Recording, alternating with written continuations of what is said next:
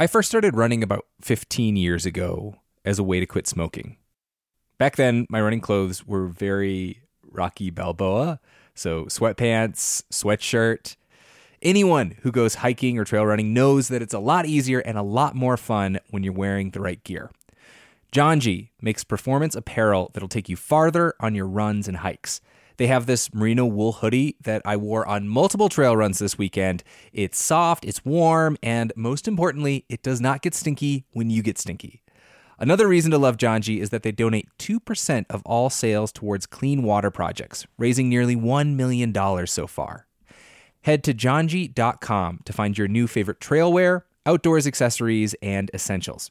And use the code OUTSIDE for 10% off at janji.com. That's J A N J I dot com with the code OUTSIDE for 10% off. When I was a little kid, my whole family, grandparents included, packed into a Dodge Caravan and went on a two week road trip to Wyoming. We saw the rodeo in Cody, a grizzly bear in Yellowstone National Park, and an epic thunderstorm near Devil's Tower. On that trip, I fell in love with the West and the natural world. This might sound cheesy, but it kind of made me who I am today. Wyoming has it all breathtaking hikes, kid friendly museums, two of the coolest national parks in the country. The truth lies west. Discover yours at travelwyoming.com. I live by routines, but I especially love my same day delivery routine with Shipt. And my shopper knows this about me. When Sunday rolls around and I place my weekly stock up order, Joe sends texts from the aisles. Wilted lettuce? Nah, hard pass. Deal on my favorite sparkling water? Whew, grab two. Fresh flowers just because? Hmm, sounds like a delightful idea. If you love routines that work for you, get Shipt same day delivery. Shipt, delight in every delivery. Learn more at shipt.com slash hi. Okay. Hey, everybody. Hey. Hey, Sam. Uh, wait, hang on. We should introduce ourselves, which we always forget to do. I'm Sam Evans Brown, I'm Justine Paradise.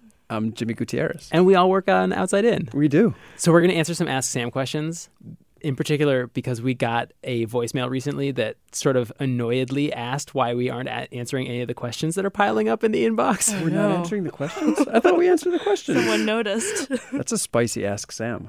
Sam, what are you doing with my questions? What is wrong with you? Why are you lazy? Why do geese make V's? Does a bumblebee sneeze? Can a person eat trees? Can a polar bear freeze? Is a kidney stone kind of like a pearl in a clam? Well, I don't know. Ask Sam. I think that's the first time I've actually heard is a kidney stone like a pearl in a clam? The It's answer like- to that, I think, is is yes. Oh, No, the I answer to like, that is just no. heard it for the first time. As if for the first time. I really like can a polar bear freeze. Yeah. Okay, here's our first question. Hey, Sam. This is Jeff calling from Northwood, and I have a question for you. What makes laundry smell nice and fresh when you hang it out to dry? Thanks. Mm. That's a real thing. That is a real I, thing. I'll often like hang my like my quilts so that my my like bed will smell like the spring air, spring breeze, but like not the spring breeze of the laundry detergent, which smells to me gives me a migraine, but like actual spring breeze. We we line dry our clothes year round, but in the winter we have to do it indoors, which sometimes just means our clothes smell like onions. That's a very relaxing, like soothing sort of. Um, what is that? That's a Nor- Nordic word for like coziness. Oh, hu- hygge, Hygge, yeah, hygge. yeah. I would have to go back to the 80s to like. You don't line dry? I, I don't mind. I, I apartment live. Yeah, you you get the you could do like the Italian style between the buildings. I guess I could if I trust my, my neighbors more. Got Why this- does why does fresh air smell good? I feel like that's the question. Like, wh- well, like it it it it's just intrinsic. I don't, I've never really thought about examining. Like, there are flowers carried on the breeze. Well, it's like if you lived next to a dump, would you Hmm. still have that nice association? Is it really just the the things around your clothes that are getting on your clothes? yeah, like city living. Like if you st- do string it Italian style, like Right. between your neighbors' houses, uh, do those clothes smell as good? Well, in Italy they probably would, but but like if you're just like I don't know in Somerville in Boston or something. The, not to trash Somerville, but like let's just say it's not an Italian city. So you can find her at Justine Paradise at Hey, Twitter. Hey, hey. So the question is: Is there something? Is it just like it smells nice outside, and so therefore your clothes smell nice, or is there something intrinsic to them going outside that makes them smell nice? All right. To figure out why line dried laundry smells so, so fresh, I spoke with a gentleman named Bob Monticello, uh, technical director of the International Antimicrobial Council. Good afternoon, Sam. We need a new name. Bob. We're on the right track, right? Clothes smell nice in part because the outdoors smell nice. It has everything to do with where we're at. So if we hang our laundry out to dry in a neighborhood where you have lots of fresh flowers and fragrances floating around, that's going to be trapped into the fabric. But there's another there's a hidden wrinkle here there's a story of technological change right which is that over the years our washing machines have gotten more efficient which means they're using lower temperature water uh, and our detergents have become less caustic and therefore less environmentally harmful but that means that they're also killing less bacteria. The ugly truth is that we never really get rid of the total bacterial load that's on our fabrics, even with washing and drying. And so I'm not I'm not like a huge fan of like pointing out that bacteria surrounds us all the time uh, because I feel like that scares people when it's not actually a scary thing. But it is true that your entire washing machine is actually kind of a big petri dish. You can put in a sterile cloth into a washing machine, and it will come out No. just as dirty as everything else. No, no. You might think this is fine. Then you take the clothes, you put them in the hot dryer. That will kill the bacteria. But actually, no, dryers do not get hot enough to kill bacteria. But you know what does, in fact, blow apart the tiny cell walls of tiny bacterial uh, cells? UV radiation. Hey. and it breaks down our skin too, huh? Funnily enough, Bob uh, is not a big fan of line drying. So while I could get him to admit that line drying does kill the bacteria on your clothes, uh, he was eager to point out that it can be tough on your fabrics as well. I think the problem with the UV degradation of the fabrics, I think the problem that you're getting now with a lot of the athleisure, which is a lot of the spandex properties, you may actually see those those fabrics drying out of shape. Well, you can't have lumpy athleisure. it's not acceptable. So while, while we did not agree on the, the merits of line drying, we did agree on one thing, which is that the real solution is just wash your clothes less. Oh my gosh. What if Oh my they God. what if they have salad dressing on them? Living on Earth is messy. Ah. This is, a, I feel like I'm kind of uh, a little depressed about everything I just learned. I think. um, I mean, I that my clothes are not as clean as I thought they were, and that doing the thing that helps that breaks down my clothes faster, so then I have to buy more clothes. I will I will say the the whole idea that like line drying is bad for your clothes to me is is like a pretty thin argument because uh, definitely what is true is that your your dryer is worse. So like UV is not great, but like high heat is is even worse. Oh yeah, Durr. Think about Dryerland. Totally. Next up, Hey, my name is Brian from Hopedale, Mass. Um, I was wondering why, when you're driving, do birds always why do why do birds always swoop in front of your car come on, birds. when they could easily just fly above the road and above the cars? What is with you, birds? Mm. It's something I've never understood. This actually happened to me this morning coming into work. Really? Yeah. I was coming off the highway, coming down at whatever road that is that we take to work. And there was this pigeon that just swooped out in front of the car and it just kind of like glided. Very like, I don't know, it was like kind of like Majestically. it was majestic. It was like very like artistic, like feeling itself in the morning. And I think it was just kind of showing off like I can fly, sucker. And you are in a car. And So you think road. you think it's narcissism is the answer? a bit. Yeah. And like They're stunting. it worked. Well, you know, when you have like when a rabbit is running from you in the road, I think that their instincts to sort of veer um, to get away from their predators might work very well when they're trying to get away from a fox, but is like the exact opposite thing that you should do around a car. wonder if there's something like that with the bird. Like, is there some sort of instinct? Hmm. Yeah. But the the beautiful thing about birds is there are so many people who love birds, and so we should talk to some of those lovely people, regardless if we think we know the answer or not. Even though birds are kind of idiots and like get in the way of our car, they call them bird brain for a reason. Wow. Birds, you can find Justine Paradise at Twitter. Okay, so I called two bird loving humans, uh, and the basic takeaway I got from both of them was like, bruh, this isn't about you. I feel like this is a common thing with people, and sometimes their interaction with nature is like, it's all about me, right? Why aren't they moving out of my way? Birds are out there to survive. And so the reason, a lot of the reasons why they're swooping in front of us is because they're on a mission. Did you interview a bird? Is is that a bird? it's not about you. We're on a mission. that is uh, uh, Bridget Butler, aka the Bird Diva, who is a freelance birder for hire in Vermont. Does she self-identify as bird diva? That is her. That's her like brand. nice. Um, I also spoke with Jason Ward, uh, who's the host of a web series called Birds of North America. From he's from Atlanta, uh, and he said, Justine, you were on the right track. Actually, that they fly the way they do because of just sort of like millennia of evolution uh, that has determined that this is the best way to keep safe from predators. Uh, the higher you fly, just to make that simple trip, the more you are susceptible to aerial predators and the more energy you're expending as well by, by flying a little higher. So when you see a bird fly in front of your windshield, it's just like a, a coincidence. Like you're trying to get somewhere in the way you do it, the bird's trying to get somewhere in the way that it does it, and you two are just crossing paths. It could also be the fact that it's using using kind of like a let's use this car so I can avoid this hawk behind me. Yeah.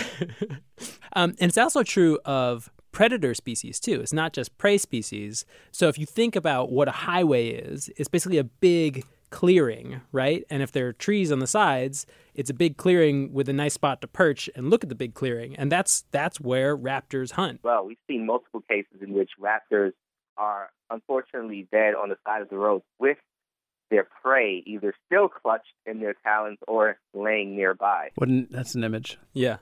And this is the sad part is that like cars are a, a really big source of mortality for birds. It's like estimates range from tens to hundreds of millions of birds killed each year by cars. Wait, wait, wait. I'm sorry. Tens of millions? The range is somewhere between like 80 and 300 million birds killed each year. Jesus. All right, right. Um, which uh, little like take home fact here. Uh, if you've got that apple core that you throw out the window, uh, not a great thing for wildlife, even though it is biodegradable, because that apple core That attracts rodents, which then attracts raptors. But it's rotting in my front seat, Sam. What do you what am I supposed to do with this rotting core? Do you mean your heart? oh, you know me too well, Justine. All right, what we got next? My name's Kathy, and my question is that my grandfather had a rhubarb plant at his house in Portland, Maine, and that rhubarb plant got transplanted to my parents' house in Falmouth, Maine, and then the rhubarb plant got transplanted to my house in Boston, Massachusetts. And I was just wondering, is any part of that rhubarb plant the same plant that was my grandfather's plant? Thank you. Oof. This is like that ship. Yeah, the ship of Theseus, which is what is the what is the ship of Theseus? So the the ship of Theseus is it's this thought experiment from from Greek legend and philosophy, where this famous hero Theseus goes on his journeys, comes back to Athens, and the ship gets preserved, but bit by bit the wood starts to rot, so they replace it with new timber, new planks. But at the same time, they keep the the old boards and rebuild another ship with the original boards. But the, the question is, which is the original ship? Which is the actual ship of Theseus? Right, and so and so similarly with living things, like our cells are constantly dying and regrowing, and so it's like when do we stop being us if we ever do? Why can't they both be the same ship? There, It's a philosophical question. It's like a thought experiment. Yeah, a myth. I, think I go both. Jimmy. metaphysically. This is like beach or mountains, and it's like why both? This is like a mitochondria question, right? Yeah. Mitochondrial DNA. This is, what's I the mean- thing that like actually stays with us? The DNA is one thing, but as someone who has like a rosemary plant from my grandma, it's like that rosemary is not the same rosemary, but it's like when I look at it, it's my grandma's rosemary. Yeah. It is Like, the same rosemary. I'm going to come down same on yes. It's this. Yeah. I don't even need to hear the answer. It's the same rhubarb. it's like it's that's your Kathy. Kathy, I'm talking to you. This is your family's rhubarb. yes. We've already kind of identified the real answer, which is that like Kathy wants there to be this sentimental Mhm. family connection uh, to the rhubarb, uh, and there's there's like a pretty easy argument to make, which is that genetically it's got the same DNA, so it's the same rhubarb, uh, which does start to get us into a slightly weird space. Uh, I talked about this with Thomas Bjorkman, who teaches horticulture at Cornell.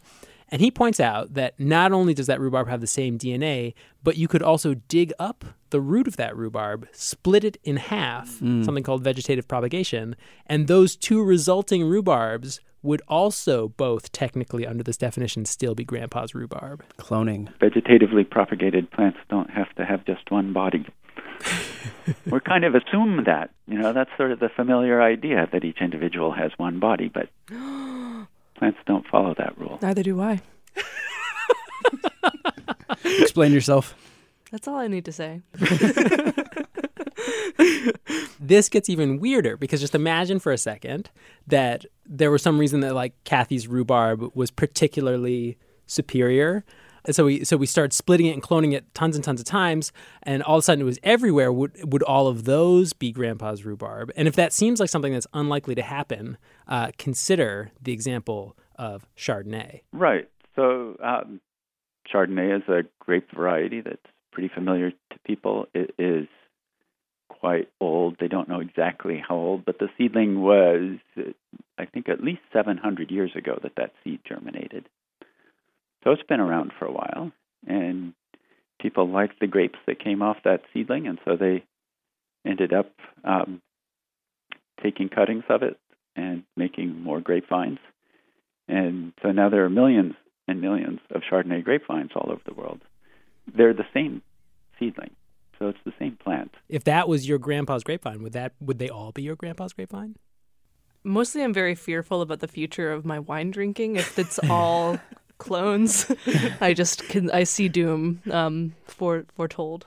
But it does like get us back to where we started, right? Which is like if that doesn't feel right, like if if it feels like all of those would not be Kathy's grandpa's rhubarb, then that would also mean that after a certain amount of time, that that rhubarb that's in her Yeah. yard in Boston also wouldn't be her grandpa's rhubarb. So What is what defines grandpa's rhubarb? You know, is it is it sentiment, like possession? You know, like if if if my grandfather had a Chardonnay plant and it was the same as all of the other millions of Chardonnay plants, uh, what would make it mine? It was it would just be my rotting core. I mean, my heart. well, it's like it's like, do we care about the stupid rules of philosophical consistency, or do we not? Is really what it comes down to Mm. for me. So really, you were never in this argument because it's it's just about it's just about love. You just gotta decide. This Mhm. is Kathy's grandfather's rhubarb. Yeah. I live by routines, especially my same day delivery routine with Shipt. Because when Sunday rolls around, I'm not scared. I got my shopper on the way with all my favorites. Shipt, delight in every delivery. Learn more at shipt.com. Want to connect with a family member who doesn't speak your language? Then check out the language learning program Rosetta Stone on desktop or as an app. Rosetta Stone is designed to immerse you in the language you're learning through an intuitive process. Plus, the True Accent feature even gives you feedback on your pronunciation. And with a lifetime membership, you have access to all 25 offered languages. Get started today. Visit rosettastone.com backslash pod50 to get 50% off your lifetime membership now. That's rosettastone.com backslash pod50 for 50% off. It's that time of the year. Your vacation is coming up. You can already hear the beach waves, feel the warm breeze, relax, and think about work. You really, really want it all to work out while you're away.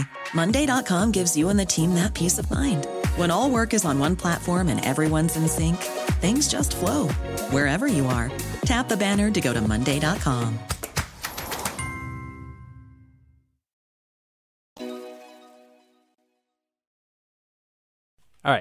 Who's next? Hi, Sam. Uh, my name is Steven, and I wonder if you think we will ever reinvent the toilet. Oh, yes. It's a terribly inefficient machine right now. We're wasting huge amounts of drinking water. And in my work, I try and uh, turn urine into fertilizer, actually, and we are trying to reinvent the toilet.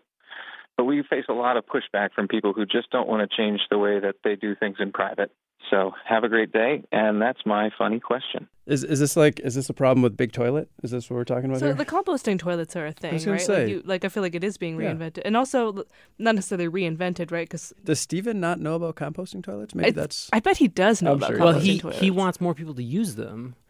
Uh, and and like the pushback has always been that just like people don't want to deal with their feces. We deal with enough shit on a daily basis. I hear you, Stephen. well, and, and and like that's what he's talking about when he says pushback is that like Yeah. like we have the solutions. They are low tech. How do you do composting toilets in like an apartment building? You know, I know that it can be done. Well, so there's so there's the Bullitt Center in Seattle, which which is a six-story building that is all composting toilets, but that but that's like high tech composters that like an actual service manages. Um, but then there's also this thing that like that like you know so like the national parks all use composting toilets quote Yeah. unquote but that but that most of them aren't maintained properly so they're not actually composting and so really what they're doing is they're just like hauling out helicopter loads of poop Oh God.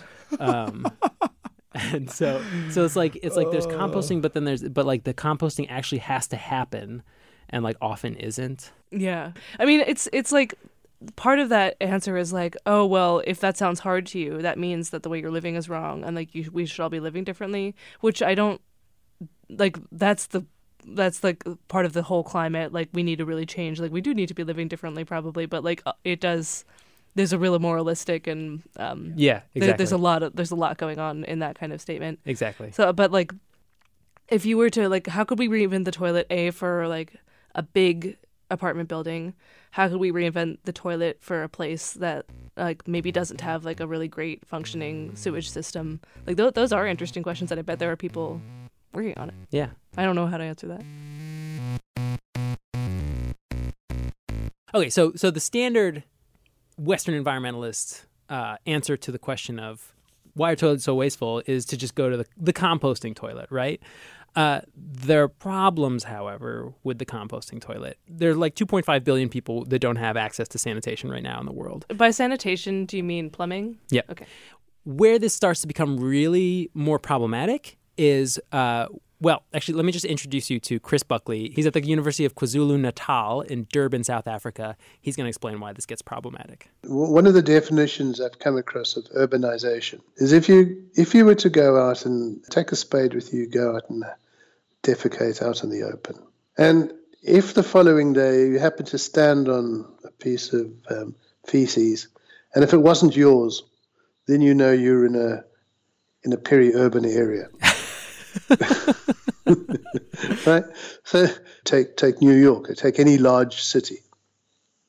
Can you imagine if you take a, a high-rise building of apartments? People cannot manage their own excrement there. Too much doo doo. Yeah, like you, like each person can't be managing their own crap if they're like millions of people in a small space. The, the question then becomes, can we redesign our whole waste stream? So for starters, Chris heads up a facility where uh, the Bill and Melinda Gates Foundation has a contest underway called the Reinventing the Toilet Challenge. Conveniently, That yeah, nice. for the way that we our listener phrased the question. Um, the real problem is that there are lots of pathogens in your poo, right? And and especially in cities, if you're talking about like an emergency situation involving power outages with lots of water, like a big storm, right? Uh, having tons of pathogens in close proximity to people is a really dangerous situation. So the Gates Foundation is trying to get researchers to create cheap off-grid toilets that actually kill the pathogens. Um, they've got two working prototypes. They use a very small solar panel to to run what they call an electrochemical cell, which basically runs little electrodes, creates uh, chlorine gas in a in the space, and and kills all the pathogens that are in there. But they're they're like they exist, they work, but they're really expensive still. So it's not like they have not won the Bill Gates contest yet. But they they have started to come up with some really inst- interesting solutions to to some of our wastewater problems. And so we're just going to talk like totally blue sky for a second. Um, if you could totally redesign what we do with our toilets, uh, what would it look like? Oh, do- are you saying that we have to come up with the ideas? No, no. Uh, I, I have. I, we are gonna blue sky this Yes, right now. it is the nut that needs to be cracked to make a more rational way of dealing with our waste is separating the poo and the pee. Okay? So the pee is where all the nutrients are, right? The poo is where all the pathogens are. Pee is mostly sterile. And it's actually it's like not too far from being a marketable product. You could like collect it and with a minimal amount of processing turn it into fertilizer. But the problem is it's all mixed in with the poo. Mm. you can imagine a world This conversation. in which we have a pee tank in every house that gets emptied by like a service, like a truck comes, however often, pumps out the pee, Nestle. takes that off, turns it into Sells it. fertilizer at like a plant somewhere, which means that what would be left over is just poo and water. And uh, if you don't need to take out all the nutrients, which is like a big part of what our wastewater treatment plants do, you can totally reimagine the way that those work too. will reduce the footprint of the wastewater treatment works by 60%. Wow. And it turns the wastewater treatment works from being energy negative into being energy positive. This is a technology that actually already exists. It's called an anaerobic digester. There are like dairy farms and things that are, have them installed already all over the country. And basically, what it does, it takes the poo, breaks it down using certain kinds of microbes, and what you get is methane, which is like natural gas. And you got it from a renewable source, and you can burn that to make heat or electricity. It is a renewable source. I'm sorry. I'm sorry. You are in second grade. it's very hard to not make lots of jokes throughout all this. right. But like the the reason this is all very sort of like theoretical and blue skies is just like okay, so we have to mandate that everyone replaces all the toilets in all of their houses. Uh, that we then create an entire sort of like urine recycling industry that is going to service all of these toilets, uh, and then we have to retool all of our wastewater treatment plants. And also, by the way, we have to teach men to pee sitting down because the the splitting toilets only work if you pee sitting down. yeah. this is cool. I though I didn't know that that um that if if you did that, like how much more efficient it would get, and that that urine actually could be that useful. Well, and it's so funny because like because like the way we've got it set up now, it's like dealing with it all together. And I, I just guess I didn't realize that they were. I mean, I guess I knew that they were very different. I mean, they have different numbers associated. a one or a two. I know it seems obvious. There is a part of it that if you if you wanted to do this, that would be a government deciding to do it. They would mandate this. They would mandate this style of toilet, and therefore they would they would actually be mandating that like men pee sitting down, uh, which you know that's that's like an interesting th- thing to think about. Like, are, are governments willing to to go there? We have done like massive like installing electricity in every house, installing plumbing in, throughout our cities. We've done big stuff before. Yeah, no, we have done big stuff before. Like, Yeah. and uh, when we talk about um, we talk about needing massive infrastructural change to tackle the problems that if we don't tackle the problems, the world is going to melt. Um, and so, I, I mean, I think that the ideas that will really be effective might sound like this, like really kind of outlandish and like, whoa, where could we ever do that? Yeah. You know, maybe this isn't the one. I don't know, but I think the ideas will kind of sound like that.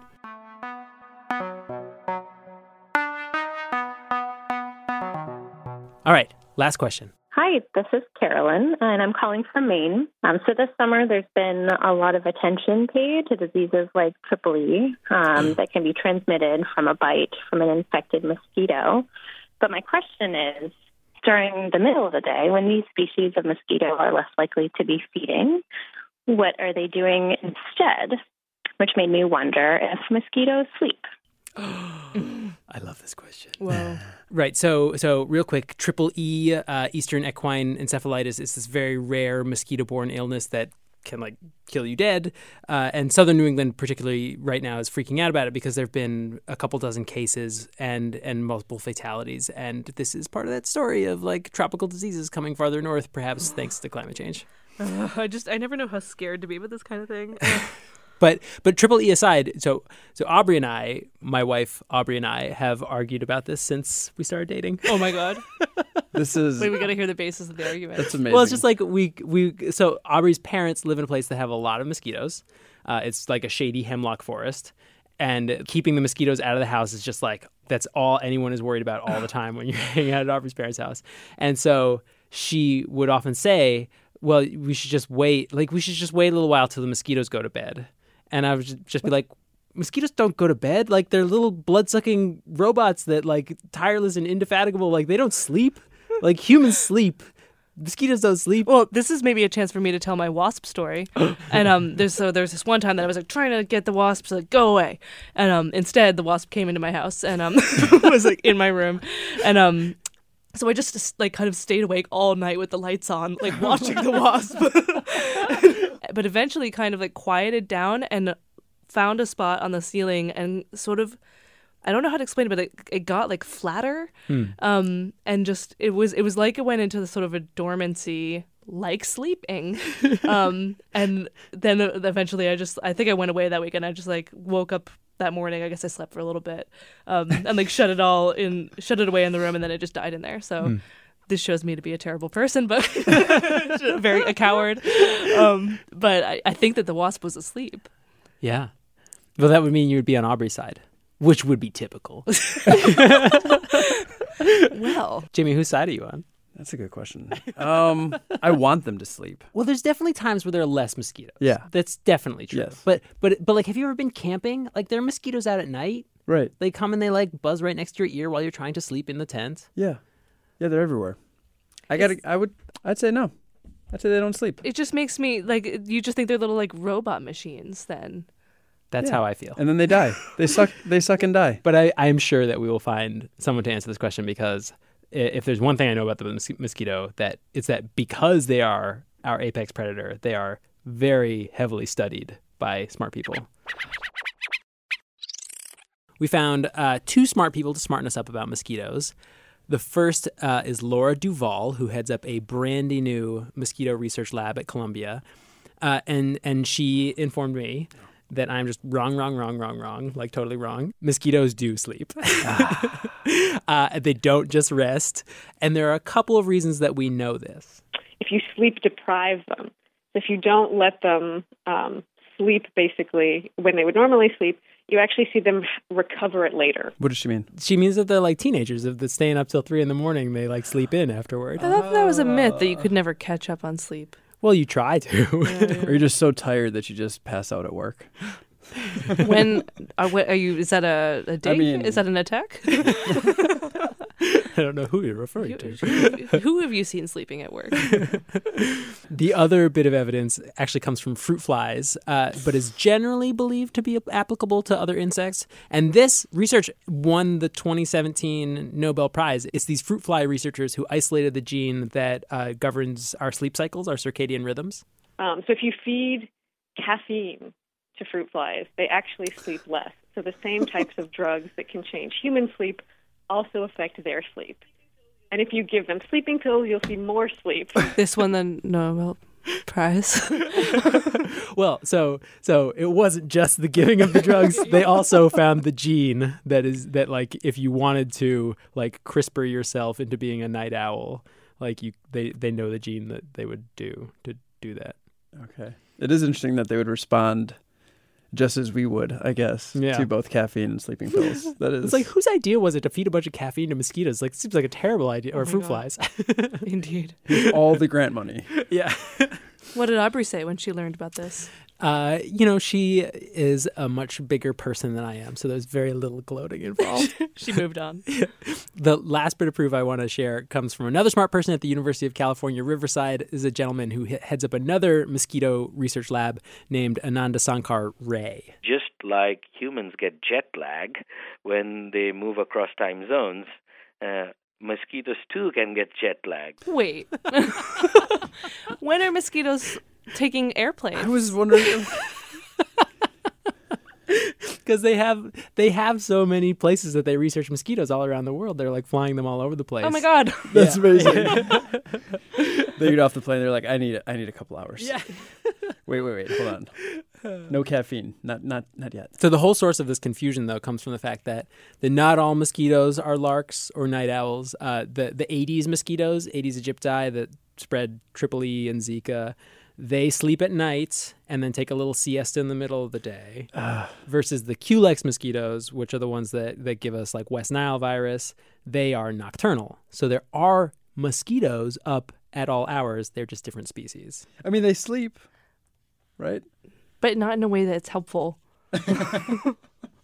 But isn't it kind of nice to know that?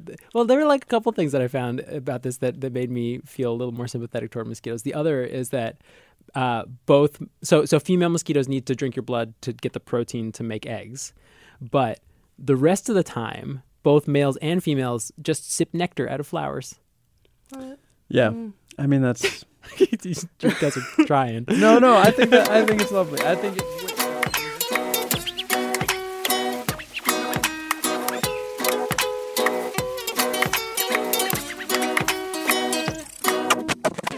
Outside In was produced this week by me, Sam Evans Brown, with help from Jimmy Gutierrez, Justine Paradise, and Taylor Quimby.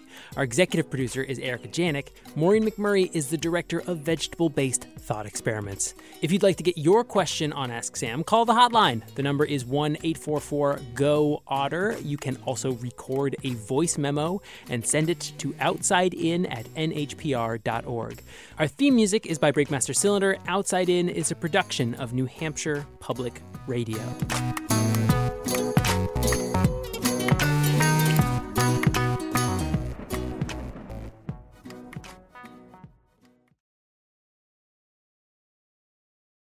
I live by routines, especially my same day delivery routine with Shipt. Because when Sunday rolls around, I'm not scared. I got my shopper on the way with all my favorites. Shipt, delight in every delivery. Learn more at shipt.com. It's that time of the year. Your vacation is coming up. You can already hear the beach waves, feel the warm breeze, relax, and think about work. You really, really want it all to work out while you're away. Monday.com gives you and the team that peace of mind. When all work is on one platform and everyone's in sync, things just flow wherever you are. Tap the banner to go to Monday.com.